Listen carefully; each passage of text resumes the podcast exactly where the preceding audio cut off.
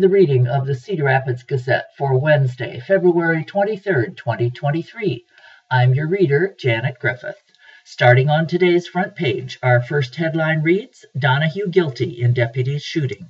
Chicago man faces up to 107 years for robbery, attempted murder of deputy in 2021 by Trish Mahaffey.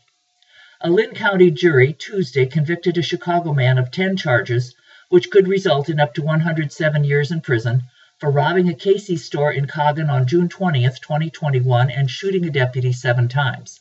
Stanley L. Donahue, 38, laughed when the 10 guilty verdicts were read. As he left the courtroom in handcuffs, he looked at Linn County Sheriff's Deputy Will, William Halverson and said, It should have been worse than it was, and cursed at him. After Donahue was taken out, Halverson just shook his head. Donahue was convicted of attempted murder of a peace officer, two charges of first degree robbery, willful injury causing serious injury, attempt to elude, two charges of false imprisonment, trafficking in stolen weapons, disarming a peace officer, and felon in possession of a firearm. The jury deliberated for about three hours Monday and one hour Tuesday, following about seven days of testimony. Sixth Judicial District Judge Christopher Bruns said sentencing would be set at a later time. What do they say? It's like water off a duck's butt, Halverson told media waiting for him to respond to what Donahue said after the verdict. Halverson said he hasn't been sitting around thinking of Donahue while waiting for this trial. He's just been a speed bump in my life, Halverson added. Halverson, with his wife, her mother, and sister standing nearby, said he regarded Donahue's remarks as just trying to get in the last word. The Linn County citizens got it right today, Halverson said. He's going to do his time in prison, and I'll be living my life as a free man. He said he was never worried about the defense's argument that there was another possible suspect or that Halverson's identification of Donahue was not reliable because Halverson is white and Donahue is black, as a defense expert testified during trial. Part of me wanted to jump up and scream, but I've worked the past some 15 years in prisons and jails, Halverson said. I treat everyone the same because that's the way we should do. I understand that's the defense's job. That was the guy I looked at square in the eyes, he said. Halverson said his heart goes out to the former Casey's employees, Jacob Christensen, now 22, and Maddie Stepanek, 19, who were forced into the store cooler during the robbery. They showed a lot of courage, Halverson said. Halverson was asked if being shot seven times in his hip and leg, going through the painful recovery, and undergoing surgery to insert a rod in his leg and screws in his left knee changed his thoughts about his job. Yes, it definitely told me this was the right job for me, Halverson said. Halverson, during the trial, said his injuries included a broken left thigh bone, vertebrae, and both hips, and damage to his lungs and torso. He also had contact injuries, bruising and abrasions, from bullets penetrating the protective vest he was wearing at the time. During the interview Tuesday, Halverson became emotional when he talked about being glad it was him that night, and not a mom, who encountered Donahue. If it was someone else, I don't know what would have happened, he said. I love this job and wouldn't do anything else. I'll do it until the day I die, whether that's tomorrow or 60 years from now. Linn County Attorney Nick Maybanks said this verdict was a huge relief for him. The jury did the right thing, Maybanks said. Of course, you always worry, but this was a rock solid case. Also on today's front page is this article Bill with high bars for CO2 pipelines advances. House bill faces uncertain fate in Senate as ethanol industry says it spells ruin. By Caleb McCullough. Dozens of landowners and activists Tuesday swarmed the Iowa Capitol asking lawmakers to ban eminent domain authority for proposed carbon dioxide pipelines as lawmakers advanced a bill that opponents said would be a de facto ban on the projects and the bane of the state's ethanol industry. House lawmakers advanced House File 368 out of a subcommittee with only Republican support. The bill would require CO2 pipeline companies to obtain 90% of the miles along their path through voluntary easements before being granted eminent domain powers to force an easement. The bill would also place a moratorium on projects until the Federal Pipeline and Hazardous Material Safety Administration develops new rules that govern the hazardous pipelines. On top of that, companies would need to be in line with all local zoning ordinances and obtain permits in all other states along the pipeline's path before being granted a permit from the Iowa Utilities Board. Landowners would also have more opportunity for compensation if eminent domain is exercised on their land. The bill is signed by 22 Republican House lawmakers, including Speaker Pat Grassley. Activists gathered for a rally alongside sympathetic lawmakers. They said the House bill was an improvement on the permitting and eminent domain process for CO2 pipelines, but they said it doesn't go far enough. Kim Junker, a landowner from Butler County, said she wants to see a complete ban on eminent domain power for the projects. Our legislature created the law that gave the Iowa Utilities Board the power to use eminent domain, and the legislature can take it away, Junker said. If the bill setting a 90% threshold goes forward, Junker said, it should be set at 90% of parcels, not miles. Measuring by miles disadvantages small landowners, she said. Other lawmakers have proposed more drastic measures. Senator Jeff Taylor, Republican of Sioux Center, has filed bills that would ban eminent domain authority for the projects, restrict surveying practices for the pipelines, and require pipelines requesting eminent domain to disclose investors. Taylor said at the rally it has been an uphill climb to get his bill scheduled for public hearings, but he said the House bill would be an improvement. If we can't get a total ban on eminent domain, we would still have a win if that House bill moves forward, as is currently written, Taylor said. The House bill would potentially slow or stop the permitting of three carbon capture pipelines being proposed in the state. Summit Carbon Solutions Midwest Carbon Express would stretch across 680 miles in northern, western, and central Iowa. Navigator CO2 Ventures Heartland Greenway proposes 900 miles from the northwest to southeast corners of the state. Wolf Carbon Solutions has proposed a pipeline that covers four counties, including Linn, in eastern Iowa. The projects are planned to capture CO2 emitted by ethanol plants and send it to reservoirs deep underground in North Dakota and Illinois. They would take advantage of federal tax credits and open ethanol to new markets. The Iowa Renewable Fuels Association is a key supporter of the pipelines and argues they are vital to the continued survival of ethanol production in the state.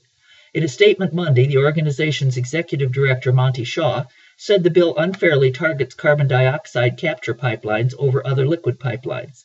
This bill singles out for destruction the single most important technology we have to keep liquid fuels like ethanol competitive with electric vehicles in the rapidly growing low carbon transportation markets, Shaw said.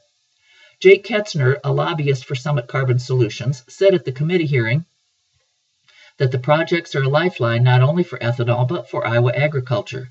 Why is our project so important? Because carbon capture makes ethanol competitive, not just for the next several years, but for decades to come, Ketzner said. The bill is now eligible for consideration in the Senate Judiciary Committee, and Representative Steve Holt, Republican of Denison, who chairs the committee, said he was optimistic about it passing the House. Senate Majority Leader Jack Whitver did not indicate if the Senate would take it up. And our final item on today's front page Marion considering traffic cameras in response to police shortage. Cameras would monitor red light violations and speeding and could read license plates. By Emily Anderson. The city of Marion would join Cedar Rapids in deploying red light and speed traffic cameras under a pitch by the Marion police chief that got a welcome reception by the city council during a work session Tuesday. Chief Mike Kitzmiller, who shared data about speeding and red light violations at some major inter- intersections in the city, said traffic cameras would improve safety and help the department with its staffing shortage. Multiple council members said they were initially opposed to the idea of traffic cameras, but were surprised by the data and would be interested in seeing a formal proposal. It's pretty striking that we have a persistent, consistent, ongoing safety issue that needs to be mitigated, Councilmember Grant Harper said. Councilmember Steve Jensen said Marion has a reputation for being tough on speeding, and he wants to keep that reputation. The most common comments I get from citizens that talk to me is, What can we do to slow down traffic? Jensen said.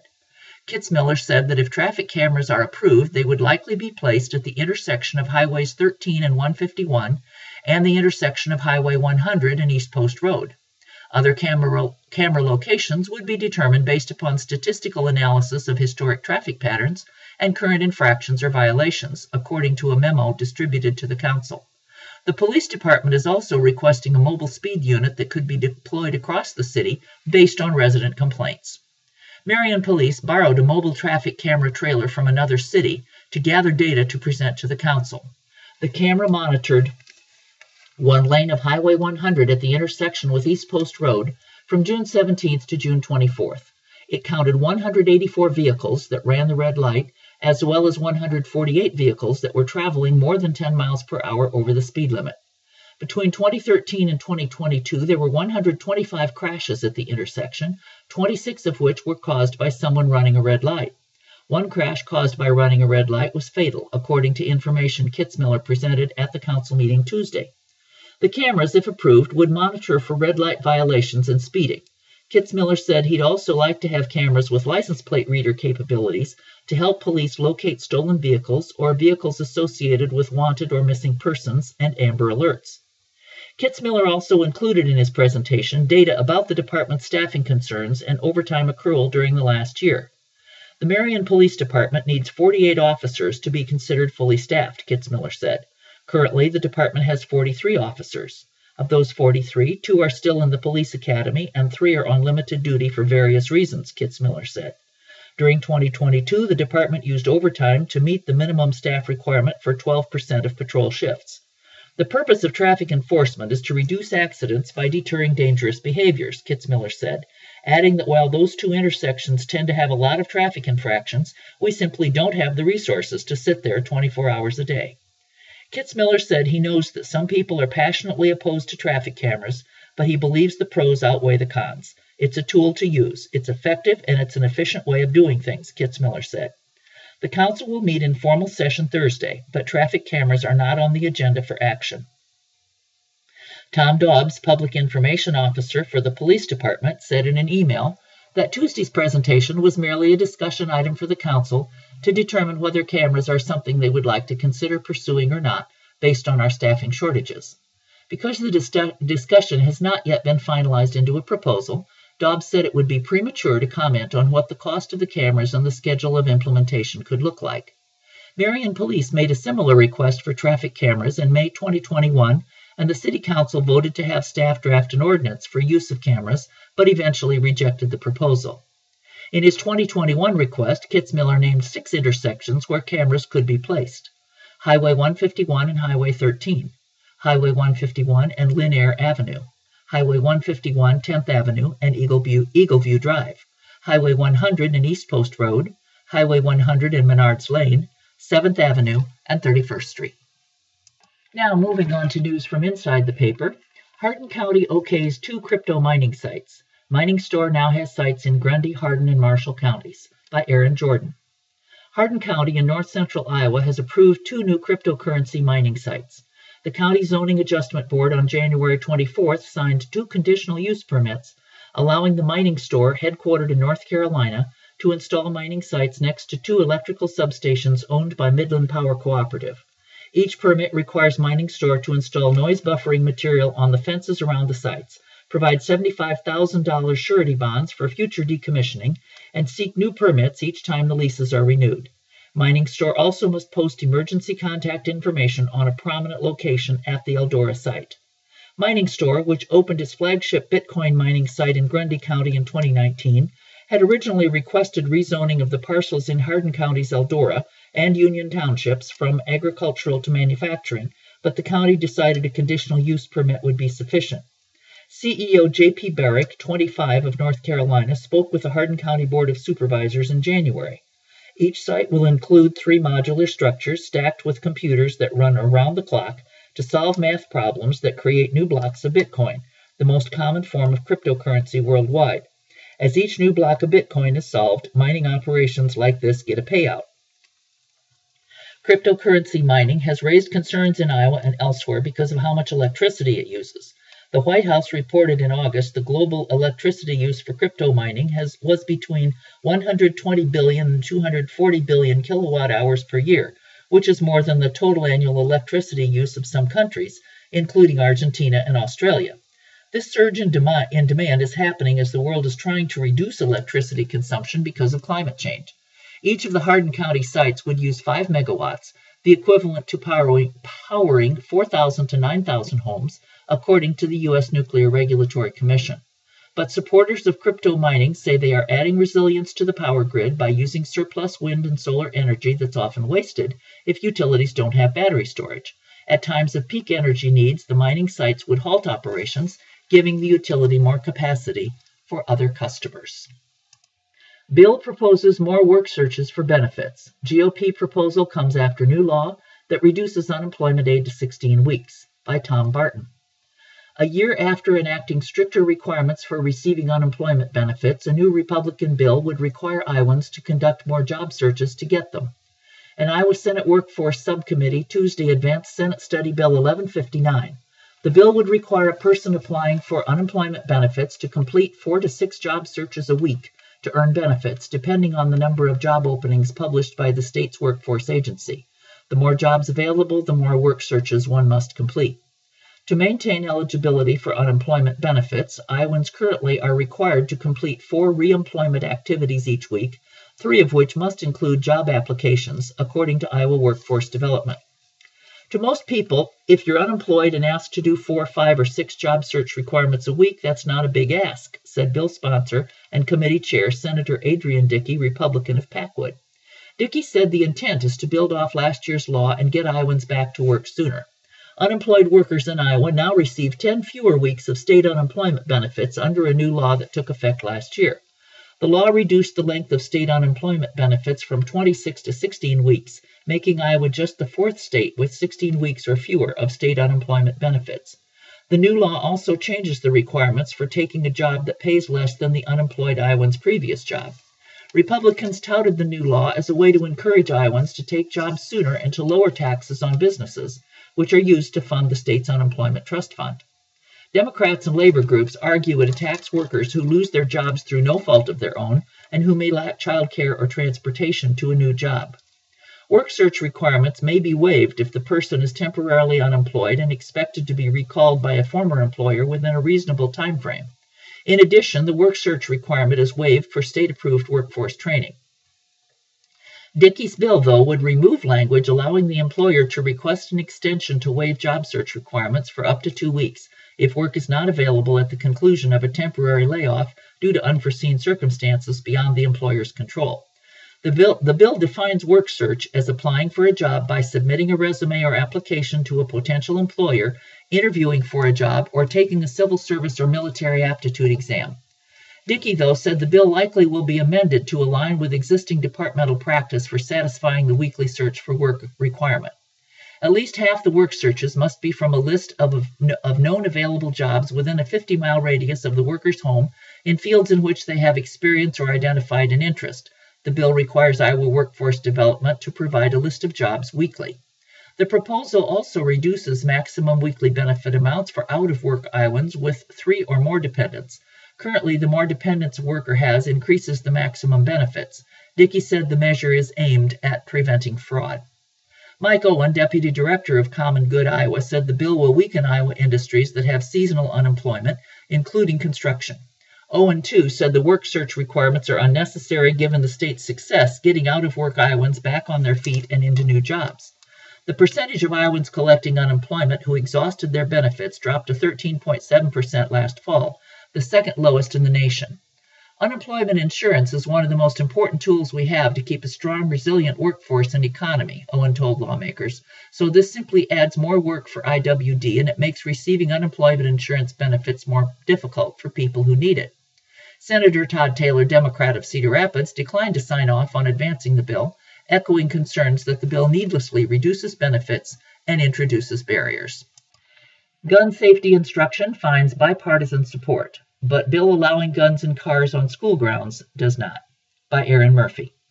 Students would be taught gun safety in Iowa schools, and it would be legal for adults to have a gun in their car while in a school parking lot under separate bills that were considered by state lawmakers Tuesday. Under one proposal, Iowa K-12 students would be given age-appropriate firearm instruction as part of school's emergency operations plan. That proposal was offered by Representative Skyler Wheeler, a Republican from Hull, who represents a rural northwest Iowa district, and Representative Ako Abdul Samad, a Democrat who represents a portion of Des Moines. Abdul Samad's son was killed in a shooting in 1997 at age 20. The death was ruled an accident. My baby isn't growing up. My baby was shot in the chest and killed by another young man who didn't know a thing about a gun, Abdul Samad said Tuesday during a legislative hearing on the proposal. So this is reality that we're facing. Abdul Samad said that reality is that guns are in people's homes, they are being brought into schools, and they are being found in public places. Because of that reality, Iowa children should be taught what to do when they discover a gun, he said. We also have to provide a vehicle so that those children who see a gun know what to do, and the best way to do that is to help educate our babies, Abdul Samad said. Under the proposal, students would be allowed to opt out of the instruction. The proposed legislation, House File 73, advanced and is now eligible for consideration by the full House Education Committee. Abdul Samad said House lawmakers have not yet discussed the proposal with lawmakers in the Senate. This is a great step for our kids, said Representative Henry Stone, a Republican from Forest City, and a member of the legislative panel that advanced the bill Tuesday. Meanwhile, under a separate bill that also advanced Tuesday, adults would be allowed to have a gun in their car while on the grounds of schools and universities, correction facilities, and casinos. That proposal, House Study Bill 173, did not have bipartisan support. It advanced only with the support of Republicans and is now eligible for consideration by the full House Public Safety Committee. Representative Brian Meyer, a Democrat from Des Moines, said he opposes the bill and considers it a property rights issue. He argued schools, corrections facilities, and casinos should be allowed to regulate whether guns are permitted on their premises. Representative Phil Thompson, a Republican from Jefferson who chairs the House's Public Safety Committee, argued that property rights also apply to drivers. Individual property rights matter as well, he said. Representative Steve Holt, a Republican from Denison, said the bill attempts to balance the rights of schools and jails with individuals' rights. I understand the conflict with the rights of business owners to control what goes on in their parking lot. I actually get that argument. I do, Holt said. We also have the rights of the law abiding citizen who owns that vehicle to think about as well. Iowa lawmakers advance property and sales tax bill by the Gazette Lee Des Moines Bureau. Iowa Senate lawmakers said on Tuesday on Tuesday advanced a bill aimed at providing property tax reductions while setting a consistent sales tax rate across the state. The bill, Senate Study Bill 1125, would increase the sales tax from 6% to 7% and eliminate the local option sales tax, a mechanism most local governments use that imposes a 1 cent sales tax on top of the state rate. Local governments would receive a portion of the state sales tax revenue to make up for the lost revenue. The tax increase would sunset in 2051 when it would go back to 6%. A portion of the state sales tax also would go to fund the Natural Resources and Outdoor Recreation Trust Fund, an outdoors and water quality fund that was created by a constitutional amendment in 2010 but has remained unfunded. The bill expands a number of property tax credits like the homestead, elderly, and military service property tax credits. It also limits the assessment values for some commercial properties and limits property tax exemptions for some commercial and residential properties. The bill is part of a larger plan to lower tax bills for Iowa property owners, said Senator Dan Dawson, a Republican from Council Bluffs, who chairs the Senate Tax Committee. The committee passed a bill limiting, sale, limiting tax levies and assessments on Monday. The first bill was to rehab the levy system and try to deal with assessments coming in, as well as to stabilize our levies and actually drive some of our levies down, Dawson said. This bill is actually how do you deliver property tax relief? Representatives for cities and counties who spoke at a subcommittee hearing on the bill expressed concern about the removal of the local option sales tax. Other lobbyists representing environmental and outdoor recreation groups were enthusiastic about funding the Outdoor Trust Fund, which they said was long overdue. Democrats on the subcommittee said they supported some provisions but had reservations about limiting commercial assessments and wanted to see more money going to the Outdoor Trust Fund. Missing Marion Man Found Dead by the Gazette. A Marion man missing since January 16th was found dead Monday by a dog walker in rural Linn County, police said. Theodore Ted Wolf, 83, was last seen driving a red 2018 Ford Edge Titanium. He left his home January 16th without his cell phone and would have been headed toward Lisbon for an appointment. He never arrived at his appointment. Police announced last week they discovered he had stopped that day for gas at a BP station in Walford and was spotted on surveillance video at 4:42 p.m. January 16th heading northbound on Highway 151.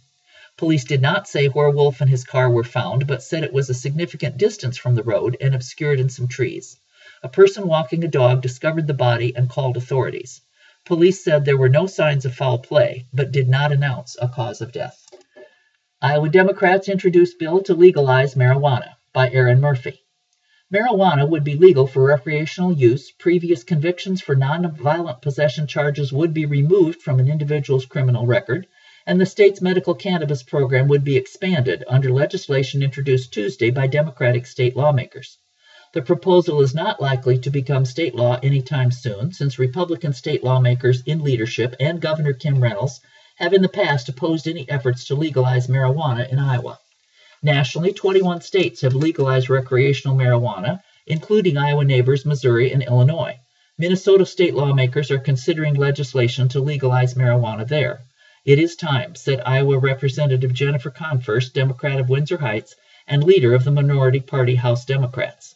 Konfrst argued that legalizing marijuana would keep sales tax revenue in Iowa instead of sending it to other states. It would preserve state resources that currently go toward enforcing marijuana laws, and it would increase the quality of life for Iowans with chronic illnesses. She also noted 54% of Iowans said they support legalizing recreational pot in a 2021 Des Moines Register Mediacom Iowa poll. It is across party lines. It is across the place where you live in the state, rural, urban, and suburban and it is time to do this, Konfrst said. House Democrats' proposal would tax marijuana sales at 10%, and revenue would be split three ways 35% to fund scholarships for Iowa college students, 32.5% to mental health services and substance abuse programs, and 32.5% to local law enforcement agencies. Imagine that kind of revenue to Iowa schools, mental health services, and local public safety, said Iowa Representative Lindsey James, Democrat of Dubuque, who introduced the proposal along with Konfrst. The state agency that currently regulates alcohol laws would oversee marijuana sales in Iowa under Democrats' proposal.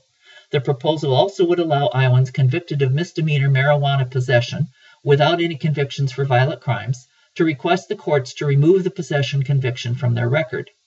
James and Konfrst said House Democrats examined legal marijuana programs in other states in order to glean best practices for their proposal. The Republicans who lead the House's Public Safety and Judiciary Committees said the proposal will not advance in the House. I have been clear in the past that I do not believe marijuana legalization is the right path forward for Iowa, said Representative Stephen Holt, Republican of Denison, who chairs the Judiciary Committee. Added Republican Phil, Representative Phil Thompson, a Republican from Jefferson, who chairs the Public Safety Committee, I don't have any interest in moving it without broad Republican support, and I don't think we have that. The Democrats' proposal was still being drafted, they said, Tuesday, and thus does not yet have a bill number. Officials said they expect the bill to be filed today. Linn Conservation now accepting applications for backpacking trip. Eight students will learn more about the wilderness in Colorado by Brittany J. Miller. The South San Juan Wilderness Area claims more than 150,000 acres of southwestern Colorado, harboring rocky peaks and lush valleys carved long ago by glaciers and volcanoes. Trails weave through mazes of pine, aspen, spruce, and fir trees. Vista points dot the paths, glorious views stretching to the horizon. The mountainous landscape feels worlds away from Iowa's hills that fan like gentle waves across most of the state. But eight high school students will be able to experience the wild and embrace it through a fully funded two week backpacking trek offered by Linn County Conservation. There's absolutely zero wilderness in Iowa, said Kent Rector, manager of Linn County's Wickiup Hill Learning Center. For our students to experience an actual federally designated wilderness, we have to take them to one and immerse them in it. Not an expert hiker? Don't worry. The ideal applicant is someone who is passionate about exploring wild spaces, but who may not have the opportunity or means to do so. Accepted students will be trained and provided gear. All they need to bring is a willingness to learn, grow, and collaborate. Rector and Linn County Sustainability Director Tamara Marcus will accompany accepted applicants on the trek and support them. An outfitter for Step Outdoors, a Colorado based company providing outdoor experiences and educational opportunities, also will contribute their expertise as a skilled backpacker and navigator.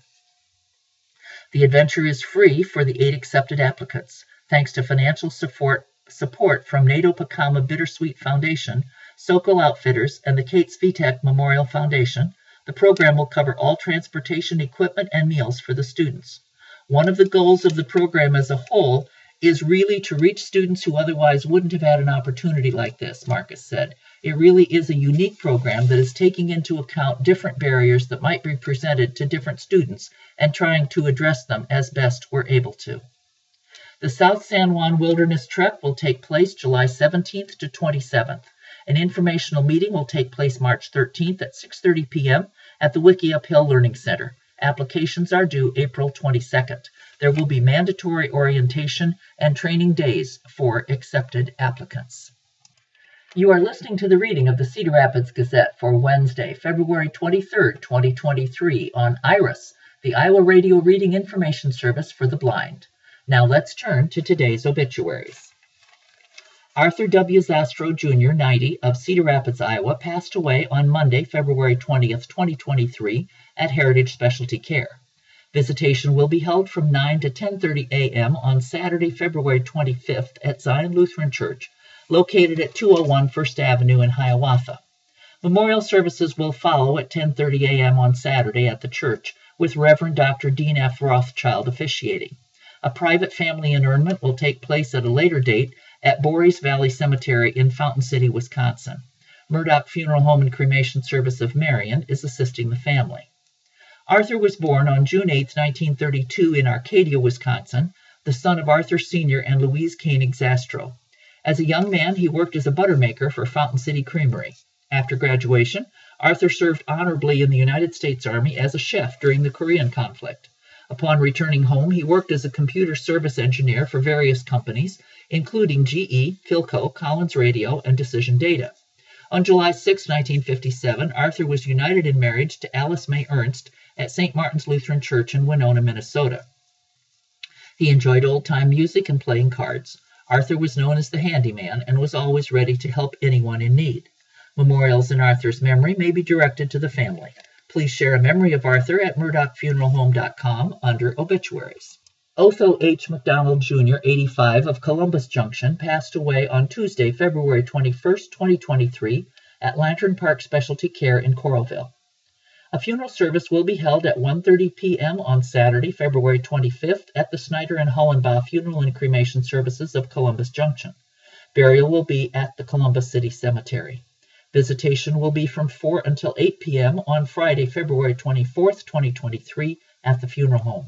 A memorial fund has been established at the funeral home in memory of Otho. Online condolences may be left for the family at snhfuneralservices.com. Otho was born August 18, 1937, in Olin, Iowa, the son of Otho and Mildred Cook McDonald. He was united in marriage to Eileen Marie Klein on February 3, 1957, in Aledo, Illinois. He worked for Rath for 24 years, Prime Mover for 18 years, and the University of Iowa Hospitals for 10 years. Otho enjoyed camping, stock car racing, and auctioneering. Dorothy Ellen Louise Rocket, 86, of Cedar Rapids, passed away Friday, February 17, 2023, at the Oldorf Hospice House of Mercy in Hiawatha. Memorial services will be held at noon Saturday at Papich Kuba Funeral Home East, 1228 2nd Street Southeast in Cedar Rapids, with Chaplain William Warhover officiating. Burial will follow at Buffalo Cemetery. Visitation will be from 10 a.m. to noon Saturday at the funeral home. Dorothy was born February 9, 1937, in Albert Lea, Minnesota, and grew up in the Decorah, Iowa area. She went to country school and attended Decorah High School. Dorothy married Roger Engebretson in 1957 and they were later divorced. Dorothy had lived in Cedar Rapids for many years and was employed at Oak Hill Engineering until her retirement. She enjoyed spending time with her grandchildren and great grandchildren. Dorothy loved playing bingo, going shopping, and doing search words and crossword puzzles. Roger Wolf, 68, of Lisbon, died peacefully at his home on Sunday, February 19, 2023, following a sudden illness. Funeral service will be held 1 p.m. Friday, February 24th at the Goettsch Funeral Home, Monticello, where friends may call after 11 a.m. Interment will be in the Lisbon Cemetery. Pastor Charles Layton will officiate at the services. You may sign the guest book or leave a condolence at goettschonline.com. Access the live service on Friday by clicking the Watch Our Live Services button on the funeral home website. Joe Cermak, 92, of Iowa City, died peacefully with his family by his side on February 13, 2023. For a complete obituary, please visit gayandciha.com. Vernon Leon Hagen, 87, of Newhall, passed away peacefully on Friday, February 17, 2023, at Windsor Manor in Vinton. Funeral services will be held at 10 a.m. Saturday, March 4, 2023, at the Phillips Funeral Home Chapel, 212 East 6th Street in Vinton, with Reverend Stephen Rempfer officiating. Interment will be held at St. John Cemetery in Newhall. Visitation will be held from 9 a.m. until service time at the funeral home. Cards or memorials may be forwarded to Mike Hagan, P.O. Box 354, Newhall, Iowa 52315. Vernon was born April 13, 1935, in Fairfax, the son of Arthur and Elda Gefauler Hagen. As a child, Vern lived in Newhall, Van Horne, and finally Garrison. He attended school in Newhall until finding work with a local Garrison farmer. He met Pearl Nissen and they were married on November 6, 1955, at St. John Lutheran Church in Keystone. The couple farmed and lived south of Keystone until buying a farm four miles west of Keystone. In 1968, Vern continued to farm and went to work at the Keystone Mercantile. He continued to farm and work in Keystone until selling the farm in 1995 and moving to Newhall. He retired from the Mercantile in 1997. Vern and Pearl enjoyed family camping and fishing trips and traveling to Branson for country music shows. James Edward Moat, 84, of Delhi, Iowa, passed away peacefully on Friday, February 17, 2023, of natural causes. A memorial service will be held at a later date. Murdoch Linwood Funeral Home and Cremation Service in Cedar Rapids is assisting the family. In lieu of flowers, memorial donations may be directed to St. Jude's Children's Hospital or the Marine Corps League. Semper Fi. Please share a memory of Jim at murdochfuneralhome.com under obituaries.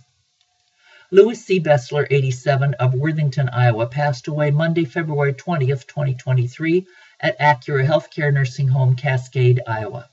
Visitation will be held from 9 to 10:30 a.m. on Friday, February 24th, 2023, at St. Paul Catholic Church in Worthington, Iowa. A massive Christian burial will be held at 11 a.m. on Friday, February 24th, 2023, at St. Paul Catholic Church in Worthington with burial in the church cemetery. Reverend Gabriel Mensa will officiate. Lewis was born on August 26, 1935, the son of Edwin and Armella Recker Bessler. He married Janice Feltus on September 5, 1964, in Sand Springs, Iowa. Lewis will be remembered as a hardworking, self made man. He enjoyed spending his time on the farm. He and Janice enjoyed playing cards and visiting with family and friends. Louis cherished the memories with his grandchildren and was very proud of each of them. Kramer Funeral Home in Dyersville is assisting the family, and information is available at kramerfuneral.com. Memorials may be sent to Kramer Funeral Home, 750 12th Avenue Southwest, Dyersville, Iowa 52040. Donnelly Sue Armstrong Weaver, 87, of Tipton, Iowa, died unexpectedly of a brain aneurysm at the University of Iowa Hospitals and Clinics on Monday, February 20th, 2023. Visitation will be on Thursday, February 23, 2023, at Fry Funeral Home from 4 to 7 p.m.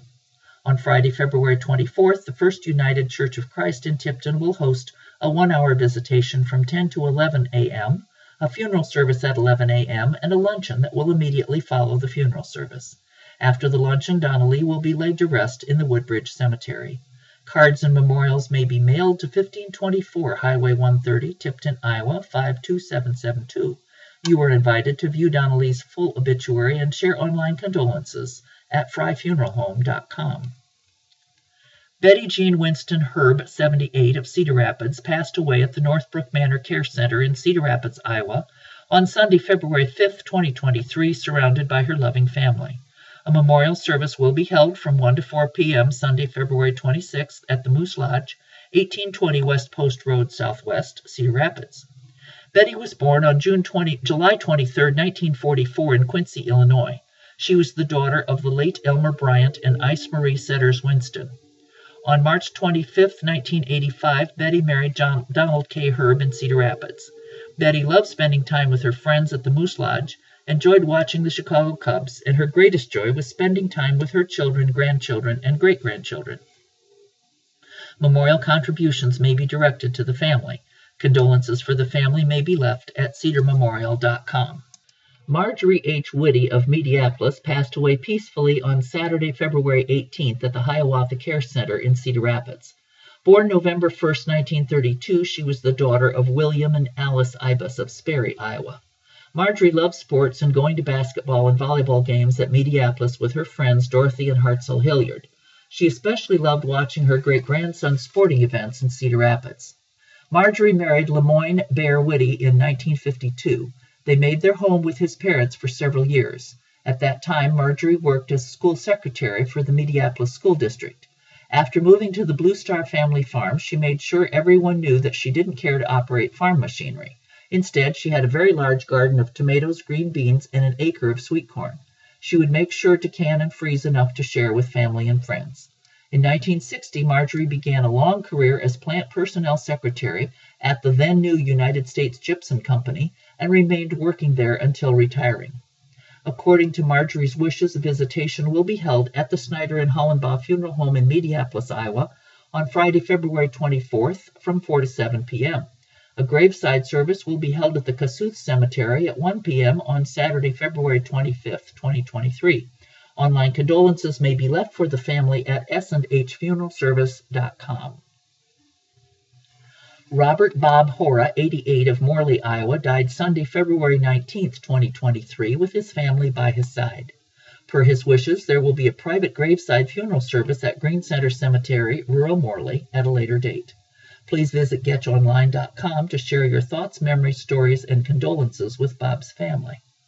Robert Ivan Hora was born in Morley on November 21, 1934, the son of Joe and Alice Tenley Hora. He graduated from Morley High School in May of 1952. On October 17, 1954, he married Betty L. Holtz at Wayne Zion Lutheran Church, rural Monticello. Bob worked as a carpenter, serving the Jones County area his whole life. Virginia Bell Brandenburg Conklin, 100, of Strawberry Point, formerly of Alpha and West Union, died Friday, February 10, 2023. Visitation will be 1 to 3 p.m. Saturday, March 4, 2023, at Redeemer Lutheran Church, 407 West Bradford, West Union, Iowa. Family celebration of life plans are pending for the summer of 2023. Virginia was born December 31, 1922, near Arlington, Iowa, the third of 11 children, to Marion Reuben Ruby and Vera Lickus Brandenburg.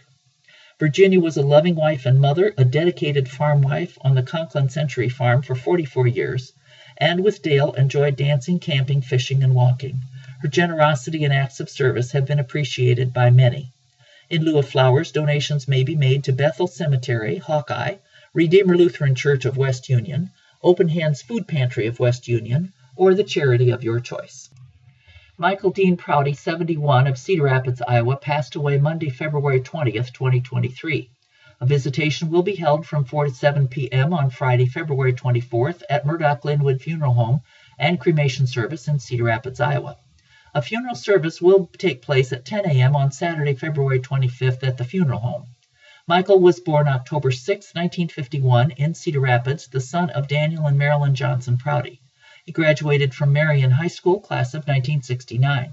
Michael was united in marriage to Barbara Graves in 1972. The couple later divorced, but always remained friends. He worked as a union pipe fitter for over 40 years. Michael was a member of Local 125 Plumbers and Pipe Fitters. Michael loved slot car racing and won many trophies. He enjoyed fixing things and tinkering around in the garage, restoring his favorite 1970 GMC pickup. Michael loved taking it to shows, doing burnouts, and cruising the avenue.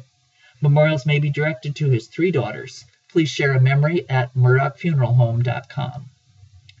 Mindy Jo Natty Hadges, 65, of Cedar Rapids, Iowa, passed away Sunday, February 19, 2023, at her home, surrounded by her family. Visitation 4 to 7 p.m. Thursday, February 23rd at the Legacy Center at Murdoch Linwood in Cedar Rapids, with Trisagion beginning at 6:30 p.m. Funeral Mass 10:30 a.m. Friday, February 24th, 2023 at St. John the Baptist Greek Orthodox Church, Cedar Rapids. Burial Linwood Cemetery, Cedar Rapids. To view the full obit and share a memory of Mindy, please go to murdochfuneralhome.com under obituaries.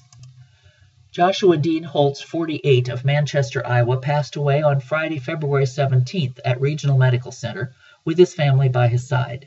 A celebration of life will be held from 2 to 5 p.m. on Saturday, March 25th at the Delaware County Community Center, Manchester. Bohnenkamp Murdoch Funeral Home and Cremation Service of Manchester is in charge of arrangements. Josh was born on December 31, 1974, in Manchester, the son of Dean Holtz and Pamela Holm. He graduated from West Delaware High School in 1993 and went on to attend Kirkwood Community College. Josh married Laura Rissler on March 16, 1996, in Manchester. Seven children were born to this union. He worked with his father through Iowa Technologies to bring technological support and enhancement to customers across the tri state area. Josh was a member of the Golden Congregational Church, past president of the Maquoketa Valley Athletic Boosters, and founder of the Wildcat Attack Volleyball Club. Memorials in Josh's memory may be directed to the family. Please share a memory of Josh at murdochfuneralhome.com. Stephen L. Kent, 64, of Cedar Rapids, peacefully went home to be with the Lord while in the presence of his family at his house on Friday, February 17th. A memorial service celebrating Steve's life will be held at 1 p.m. Monday, February 27th at Cedar Memorial Chapel of Memories, with Reverend Rick Gale officiating. Visitation will be from 3 to 6 p.m. Sunday, February 26th at Cedar Memorial Park Funeral Home. Stephen Lee Kent was born May 8, 1958, in Cedar Rapids, son of Robert and Patricia Kent. Steve graduated from Jefferson High School and attended Kirkwood Community College. On August 8, 1981, Steve married Donna Miner in Cedar Rapids. Steve worked as a baker for Hy-Vee for over 40 years. Steve was gifted in craftsmanship, working construction part time for numerous years. Steve also worked part time at First Assembly of God in the technical department. Steve loved running sound and creating amazing set designs for the sanctuary. In recent years, Steve worked part time for Benchmark Inc., enjoying his time there as their building maintenance technician. Steve made friends everywhere he went and loved each person for who they were. Earl Edward Iban of Cedar Rapids passed away quietly at home on Monday, February 20th. Earl was born in Ryan, Iowa in 1931 to Fred and Margaret Vivian Iban. After high school, Earl enlisted in the U.S. Army on November 20, 1951, and served as private first class during the Korean War.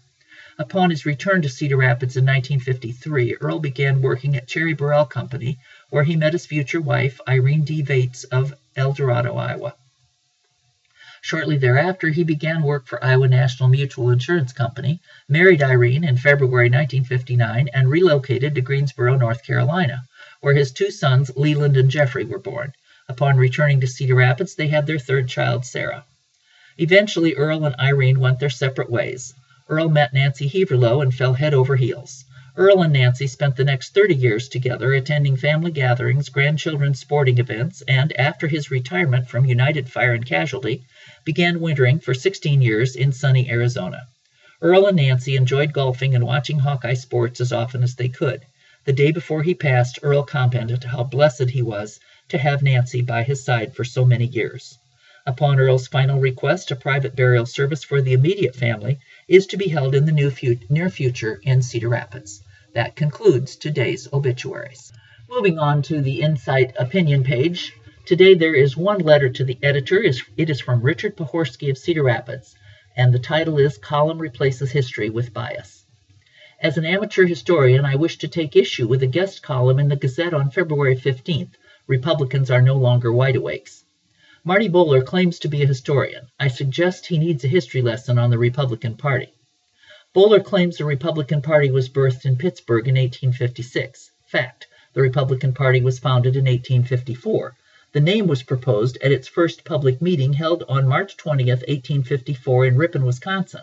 The name of the party is generally attributed to a reference to Thomas Jefferson's Democratic Republican Party from the early 1800s. This group grew from a general dissatisfaction with the passage of the Kansas-Nebraska Act of 1850. The party platform called for opposition to the expansion of slavery in the territories, not the abolition of slavery where it currently existed.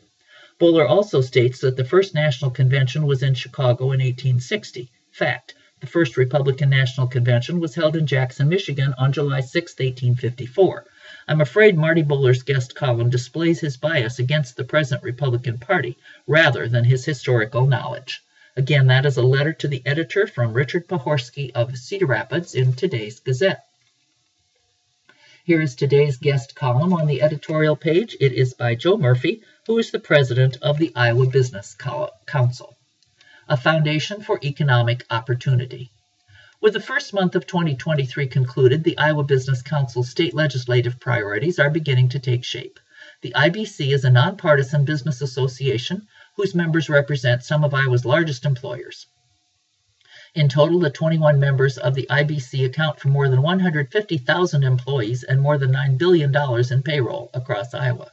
In 2023, our state legislative priorities are aligned around our founding mission to enhance economic vitality for all Iowans. In total, our priorities reflect a path toward continued economic competitiveness and future economic opportunity. While IBC priorities include long-standing and traditional business policy items such as increasing our competitiveness in the tax code, we also take great care to consider what other areas the IBC should engage in that may surprise policy observers. For the first time in our organization's history, the IBC has elevated mental health as a top legislative priority. Our board recognized over the course of the pandemic that the mental health and wellness of Iowans should be an issue business leaders engage in as we work toward a healthy, thriving, and growing workforce in Iowa. Specifically, the IBC is part of a larger cohort of nonprofit stakeholders across the state, working to identify policies to increase the supply of mental health professionals while simultaneously exploring innovative programs to recruit and retain practitioners.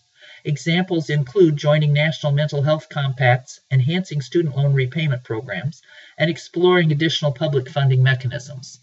The IBC is committed to working with the entire General Assembly and the Governor in a nonpartisan way on efforts that increase our ability to become more competitive and create opportunities for Iowans. As we look to grow our total population and increase our economic expansion, the IBC's legislative priorities provide a comprehensive way forward to future achievement. 2023 IBC legislative priorities include competitive tax policy. The IBC will focus on the recent income tax reform legislation to ensure competitive tax policies extend to all types of Iowa businesses. The IBC also will work to make Iowa's property tax system more competitive. Mental health. The IBC recognizes the great strides the state has taken to increase mental health investment and services in recent years. This year, the IBC will work to capitalize on this momentum and partner with a broad coalition of stakeholders to work toward increasing the supply of mental health professionals in Iowa while also exploring public funding mechanisms that will enhance mental health service and quality. Tort reform. The IBC supports overall tort reform efforts, including the medical malpractice caps and reasonable limitations on non economic damages in civil cases signed into law last Thursday. Workforce initiatives. The availability of a talent pipeline is critical for long-term economic prosperity in Iowa. The IBC will continue to advocate for initiatives that grow Iowa's workforce, including work-based learning programs, childcare, and housing. And that concludes today's guest column. It was by Joe Murphy, the president of the Iowa Business Council.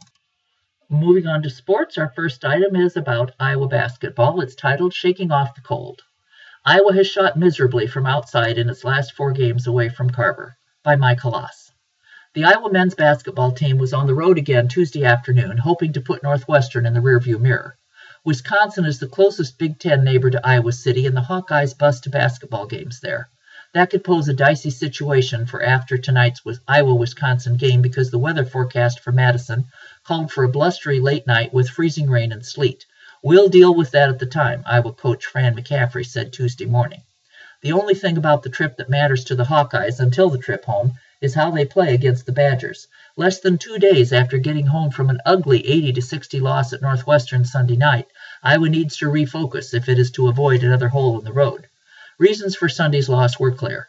The Hawkeyes were 3 of 24 from deep against the Wildcats and are 16 of 72, 22.2% over their last four road games. We were 20 for 30 from twos, McCaffery said. We missed open threes. It wasn't anything they did defensively.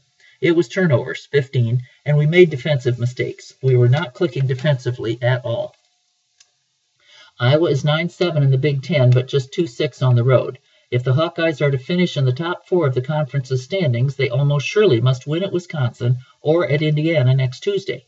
The Badgers just need to win, period. They're on the right side of the NCAA tournament bubble at 7 9 in the Big Ten and 15 11 overall, according to garden variety bracketologists, but barely. Rutgers won at Kohl Center last Saturday, 58 57. Wisconsin can ill afford another such loss. Defensively, Iowa is move, a movable object going up against a stoppable force. The Hawkeyes easily are last in Big Ten games in field goal percentage defense, allowing opponents to shoot 49.1% from the field. However, Wisconsin easily is last in field goal percentage at just 40.5%. Four of the Badgers' top five scorers are shooting under 40% in Big Ten contests. Wisconsin is Wisconsin. You've seen the way the Badgers play for the last quarter century. It isn't pretty, but it has worked. Iowa has to be good Iowa to beat the Badgers. If not, it's really going to be a long trip home. And you can see tonight's game at 8:07 p.m. on the Big Ten Network. It's live streamed on Fox Sports, and uh, it will broadcast on the Hawkeye Radio Network, including WMT, KKRQ, and KXIC. And that does it for today's reading of the Cedar Rapids Gazette for Wednesday, February 23, 2023. I'm your reader, Janet Griffith. You can access a recording of today's reading on our website, iowaradioreading.org, anytime. Thanks for listening.